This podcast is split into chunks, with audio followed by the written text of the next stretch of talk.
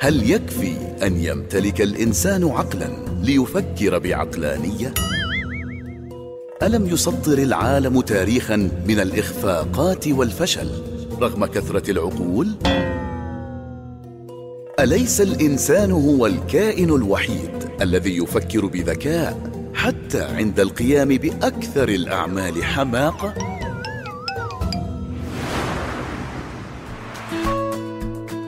في سيكولوجيا الغباء نضيء جوانب مختلفة للظاهرة لعلنا نخفف التباسها علينا سيكولوجيا الغباء إعداد وتقديم الدكتور فالح الرويلي في الحلقة الماضية كنا قد تحدثنا عن أن وجود العقل لوحده لا يكفي أن تفكر بطريقة عقلانية. أريد اليوم أن نركز أكثر على الآلية التي تنتظم فيها الأفكار والتصورات في رأس الإنسان. وذلك يحصل عادة عبر تنشئة اجتماعية مركبة، وأحيانا أثناء انخراط الإنسان في صفوف حركة أو جماعة أو حزب ما. يصطبغ العالم بعدها بألوان قليلة عادة تكون حدية نهائية أبيض وأسود. يتحول العالم في رأس الإنسان إلى خارطة مصمتة. الإنسان لا يمكنه تصور العالم على حقيقته بل يتصوره كما هو. الإنسان هو ابن البيئة وابن الأفكار التي يقتاتها منذ نعومة أظفارها. فإن كانت الأفكار جيدة كانت طريقة تفكير الإنسان جيدة. وإن لم تكن كذلك فليس كذلك. والأمر حتى نكون أكثر موضوعية أن الأفكار في داخل أي مجتمع هي خليط من الأفكار الحية والأفكار المسمومة والأفكار القاتلة والأفكار الميتة. عندنا خليط شديد ومتنوع من هذه الأفكار. عموما الإنسان يبدأ ببناء الخارطة الإدراكية عن طريق ما يتلقاه في المحيط الاجتماعي اللي هو عايش فيه. وعندما يكبر الإنسان تبدأ عملية التغذية الفكرية عاد الاختيارية. ولكن الإنسان لا يقرأ من أجل أن يستزيد معرفة وعلما لا هو عادة يقرأ بانتقائية ما يوافق تلك الأفكار وتلك الرؤية ثم يقوم برسم خارطة للمجتمع والعالم الخارطة التي تتوسع وتزداد كلما ازدادت رقعة القراءة الانتقائية والتنمية الاجتماعية والوجود داخل الجماعة البشرية.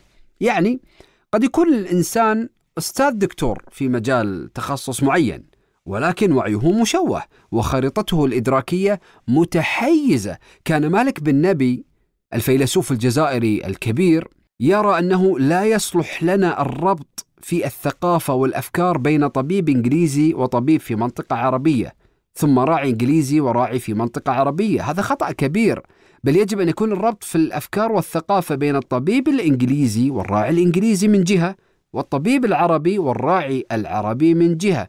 وليس هذا بالمناسبة مجال للمفاضلة بين الثقافة. لا هذا بس عشان نقول لك السياق والإطار اللي تتكون فيه الأفكار.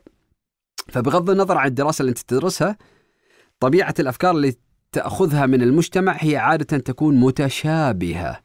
فالطبيب الإنجليزي والراعي الإنجليزي سيكون مصدر الثقافة مأخوذ من المحيط اللي نشأوا فيها. فيكون عندهم مثلا فكرة جريت بريتن بريطانيا العظمى. بينما الطبيب العربي والراعي العربي سيكون لديهم فكرة هي فكرة الشرف مأخوذة بطريقة مختلفة ويتشابهون فيها. هذه بعض الأفكار اللي تختلف من مجتمع إلى آخر وهي نتيجة التنشئة الاجتماعية. الخارطة الإدراكية كذلك تشمل حجما ضخما من الأفكار والقيم عند الإنسان ويبان كل ذلك عند الحوار والمناقشة. يعني يا جماعة الخير تكون جالس في أمان الله مع شخص يبدأ الحوار بينكما تتساءل بعض التساؤلات تحاول تقليب الفكرة اللي هو قاعد يطرحها لك وفجأة ومن غير سابق انذار يستخرج الخارطة الموجودة في رأسه ويحطها على الطاولة ويفردها ثم يمسكك أنت ويجرك ويحاول يقحمك في هذه الخارطة. الخارطة الإدراكية. تضيق الزوايا عليك أنت لست بمواصفاتها. هل يحاول فهمك؟ أبدا. يقصك أنت ويرصك في مربع الخارطة. هو لا يمتلك حبرا وورقا كي تناسب خارطته مقاساتك. لذلك يجعلك أنت من تناسب أبعاد الخارطة الموجودة في رأسه. لذلك يا جماعة الخير أنت في خارطة شخص ما تغريبي؟ مستلب من الغرب الكافر عدو لله عدو للإسلام والمسلمين لا دين لك أو ربما دين بلا لون ولا طعم ولا رائحة. يا حطب جهنم يا منافق يا منسلخ. وأنت نفسك نفسك بنفس أفكارك قد تكون في خارطة شخص آخر إسلامي متطرف داعشي متزمت تراثي أصولي متخلف يجب أن يطهر العالم منك ومن أمثالك. عادي جدا أنت نفس الشخص في خارطة ذاك. بشكل وفي خارطة الأخ الآخر بشكل آخر. طبيعي جدا. قد أحيانا تسمع هذه النوع من الاتهامات في نفس اليوم في جلستين مختلفتين. طبيعي جدا. هو قاعد يشغل الخارطة الموجودة لديه. إذا نحن لا نرى العالم كما هو نراه كما نحن أو نحن لا نرى الحياة كما هي نراها كما نحن.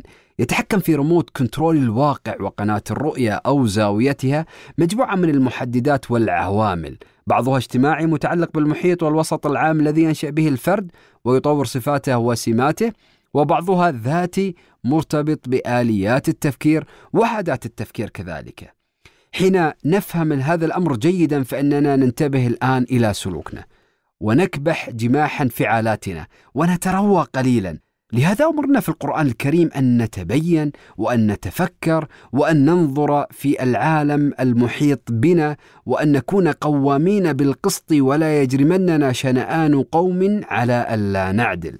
وهكذا يا عزيزي أنت في نظر الآخر مجرد رسم في خارطة نسجتها أفكاره وتصوراته عن العالم. ولا تنسى أن لديك خارطة مثله. كلنا نملك خرائط في عقولنا للعالم وللآخر. احرص دوما أن توسع رقعتها بالاطلاع ومحاولة الاستماع والفهم. ولا تنسى أن تترك فيها نهايات مفتوحة ولا تقحم أحدا فيها أو حاول ألا تفعل. سيكولوجيا الغباء إعداد وتقديم الدكتور فالح الرويلي.